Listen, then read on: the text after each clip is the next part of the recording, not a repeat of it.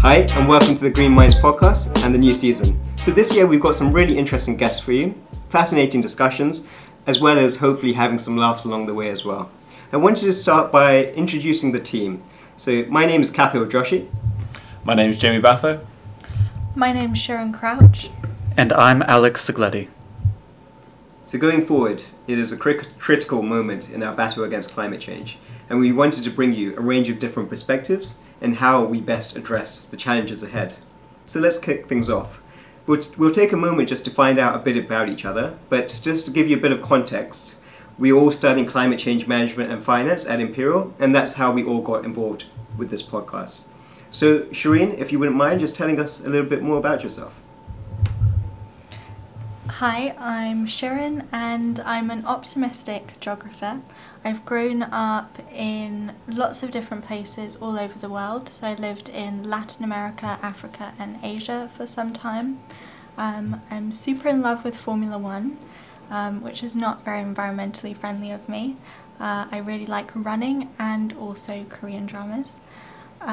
Prior to my master's, I was working at the nexus of sustainability and finance, and my plan for this year is really just to talk to some beautiful, inspirational minds on where we're at the minute and how we can change our socioeconomic structures to better care for our planet and the people who live within it.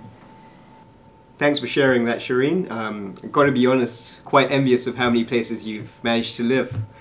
So moving on to Jamie. Yeah, I'm also equally very jealous, and it sounds very boring that I've only lived in England and Scotland compared to Shireen. So yeah, I'm Jamie, I'm from Scotland. I'm hugely sporty. Rugby, tennis, also F1 and skiing are my kind of favourite sports to follow. And skiing really is my number one passion. There's really nothing better than being in the mountains and having two bits of wood strapped to your legs and flying down, trying not to crash. So I love it. My background is engineering. I studied for my undergraduate before coming up to Imperial, and I also I've had a year of working with startups in clean tech and mobility, which has been really, really interesting. I'm a bit of a technophile, so and I really believe that technology has a huge role to play in the fight against the climate crisis. So I'm going to spend quite a lot of the year trying to speak to or exploring new technologies and the entrepreneurs that are behind them. And then on the flip side, I'm really interested in how these technologies can actually be brought to market, and a big part of that is the financing. So I also want to spend some time speaking to people in the venture capital industry, trying to understand its role in facing the climate challenge. And apart from that, I'd like to speak to some people who are running NGOs, and maybe some people involved in policy as well. Thanks for sharing that, Jamie. So I'm sure you've got an invested interest of actually maintaining those slopes then and keeping the snow actually around. So on to Alec. Please tell us a little bit about yourself. Hi, I'm Alec. I'm Canadian, studied strategic management and European history at McGill in gorgeous multicultural Montreal. I love literature, I love acting, playing hockey, and traversing the outdoors by boot, bike, or canoe. I'm a little bit of a politics junkie and increasingly excited about anarchism and just about any new anti-hierarchical structure and how it might relate to building a more sustainable society. So this year I would like to talk to authors, politicians, and innovators of all stripes about all the ways we can evolve into something more sustainable, or die trying. Thanks, Alec, for that. Inspiring, but a little morbid as well. So on to me. So my name is Kapil. I grew up across the UK and a period of time in India as well. In my spare time I enjoy doing yoga, and I'm embarrassed to admit this as well, but sometimes CrossFit as well. And I've done stand-up in the past, and although that was pre-pandemic, and I've been working up the courage again to get back on stage. So as most recently I've been working with startups for the last few years or so, my particular interest is in covering innovative companies and their approaches to addressing climate change. There are two areas of particular interest within this regard are definitely within agriculture and also clean tech. similar to Jamie in many ways. And separately, I have studied psychology, so I am quite interested in approaching climate change from a behavioral change perspective. So how do we make those intricate little changes within our lives, and how is the message communicated? Thanks for capping off the intros. So I'm super interested to understand how we all got here, what were your aha moments, and who inspired you to become the climate nerds that you are today? Alec, do you want to start us off? Sure.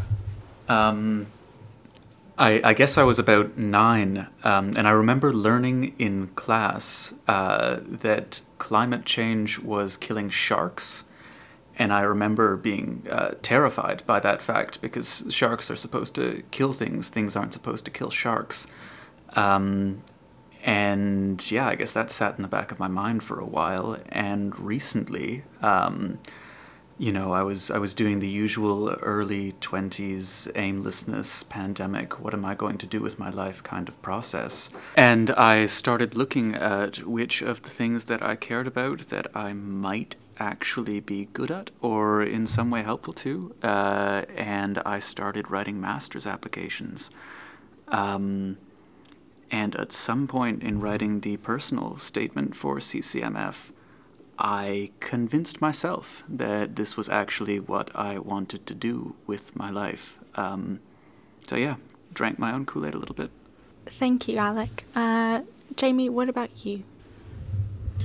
So I guess my story is reasonably similar to Alex. I promise I'm not copying. But I guess I've always been kind of interested in conservation. I've always been fascinated by animals. And I never really had any way to channel that. So I went kind of through university and into my first job without really doing an awful lot of thinking about what I wanted to do. And it didn't feel very deliberate. And I was I was floating a little bit. And when the pandemic came along, I lost my job. And so was then kind of doing a bit of, not soul searching, but really trying to figure out what I wanted to do. And I found that I was applying for a lot of roles that were similar to my previous role, and I was super unmotivated to be doing those applications. It was a real chore, so I was thinking about, okay, well, why was that? Maybe you don't actually want to do this, let's explore some other options. So I went through exploring a lot of financial services options, some more engineering options, and came to the conclusion that it was something more overarching than that. And there was a lot of talk about kind of climate goals at the time, and net zero by 2050 was being slung around a lot. And I was thinking that really in 2050, I'll be 55, 56 years old. That 2050 mark is really my whole career. So maybe that should be my, I don't want to say calling, but that's what my career should be focused on. So I realized then that because climate change cuts across everything that we do, it really then ticked a lot of boxes for me. It ticked the kind of engineering technology box for me. It ticked having a more commercial outlook for me.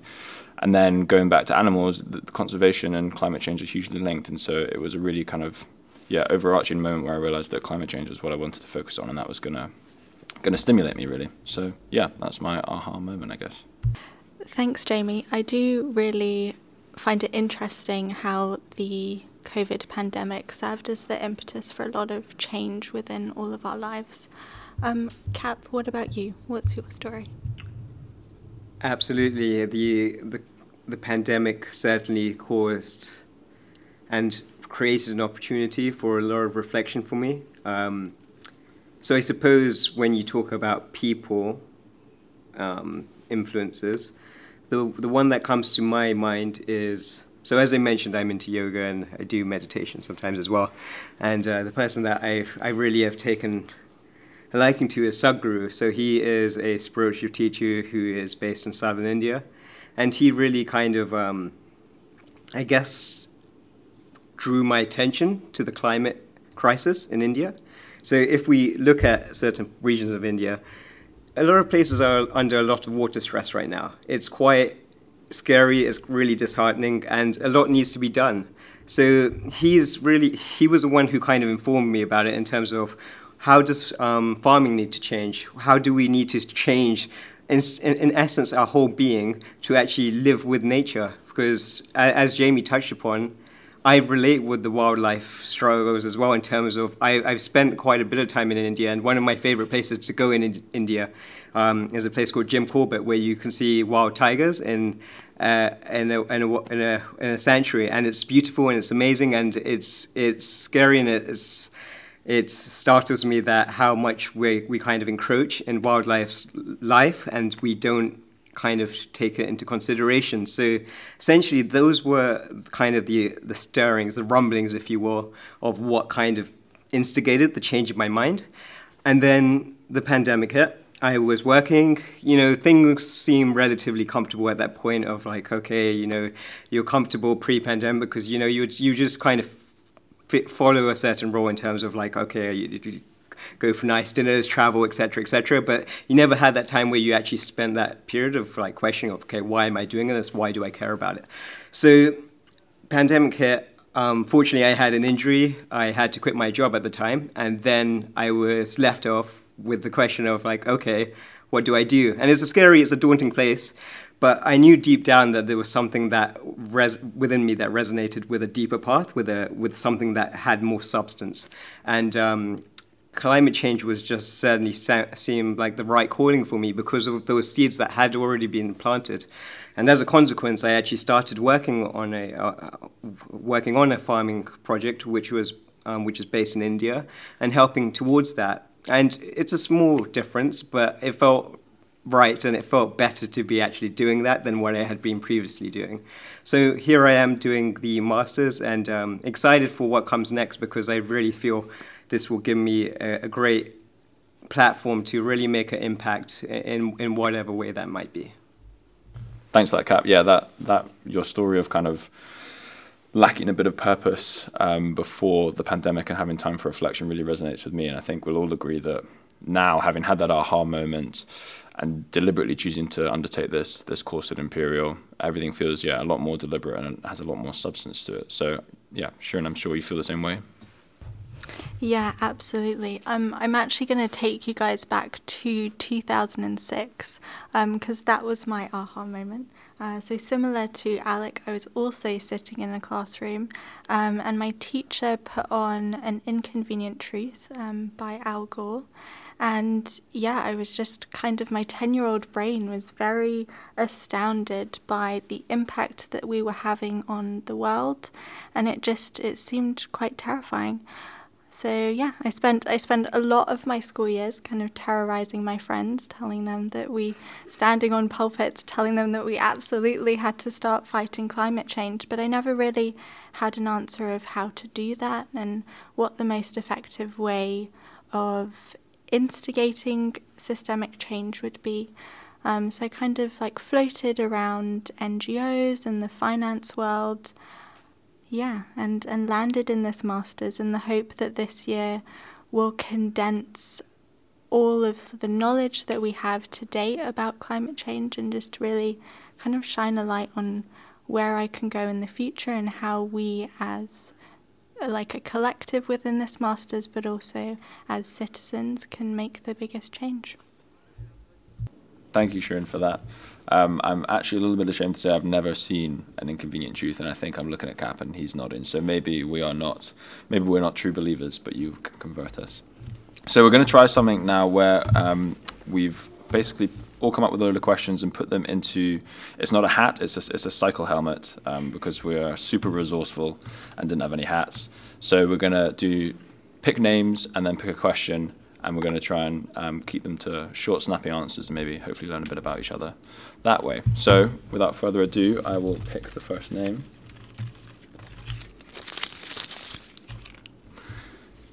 It is, actually, it's me. So Alec, can you ask me this? Sure. Jamie, what is your least sustainable habit? My least sustainable habit, I would probably say it's skiing. I mean, to get to skiing, I have to fly to the Alps or to wherever. You're then being towed up a mountain on a chair, which I'm probably guessing is not powered by renewable sources. Yeah, I think that's it. But that's a super conflicting one because that's my most favorite thing to do. So I guess I got to work that one out. Okay, Alec, you're up next. And your question is, If you could travel back in time and visit a different period in history, any period, which would you visit? I think it's going to be turn of the century, sort of Belle Epoque, Paris and London, and I will try not to die of dysentery. Oh wow, that's pretty deep. I was going to say Jurassic, you know, like with all the dinosaurs. I thought that would be pretty cool. Okay, Alex, you are up next, and your question is, what is your most extreme environmental position? Tricky. I've been thinking a little bit recently, and I think if you're going to view kind of all the harm and death caused by climate change as a form of violence, which we almost need to do to protect ourselves from it, to what extent is violence in response to that threat self-defense? And I'm not certain how I stand on actual violence in that sense, but property damage I could definitely be convinced of. Okay, Shireen, it is your question, and your question is, I think this is also one that you asked, what would your superpower be? And I'm expecting a good one, considering this is your question. I was hoping it would be someone else. My superpower would be the ability to control minds. And obviously from a climate perspective, that would be great. Just make everyone really keen climate warriors. So I'll be aware of any kind of mind-reading devices whilst we're coming in and doing this podcast. Yeah, if you see glassy-eyed people recycling, go knock on Sharon's door. So, Cap, what was your favorite band as a teenager? Yeah, to be honest, it was Bon Jovi, and I suppose unashamedly so. It's living on a prayer, huh? So. I'd like you to sing for us, please, Cap. Perhaps in a later edition. Cap, how screwed are we? Pretty goddamn screwed, I would say. Unfortunately, I don't have anything else to add.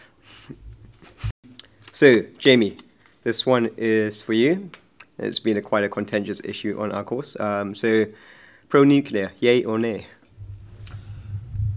It has been a contentious issue on the course. There's been some heated debates recently. I am pro-nuclear, and I won't go into the details. Maybe we'll explore it, hopefully, in an episode on the podcast. But yes, I think there's a role for it in the future. Okay, Sharon, you have the honour of answering the very last question. It's a good question to ask. What is your biggest fear for the podcast? I have no fears. We're going to do great. I really like the enthusiasm. Fantastic. Well, now that you all know what we're doing here and maybe a little bit too much about us, we would love to hear more from you, more and more as the year goes on. Who actually listens to this, and what are you into? We'll be opening this season with some commentary on the all-consuming climate cage match, kicking off at COP26 in Glasgow, and the changing role of NGOs and activists in the climate movement. Then we're hoping to get into some future-gazing topics as 2021 swings into the new year. But if there's a theme you'd like us to investigate, or anyone you'd recommend we look into it with, we're so eager to hear your feedback. We'll whip up an email and list it in the show notes. Thank you so much for listening, and we hope you'll join us for our first interview next week.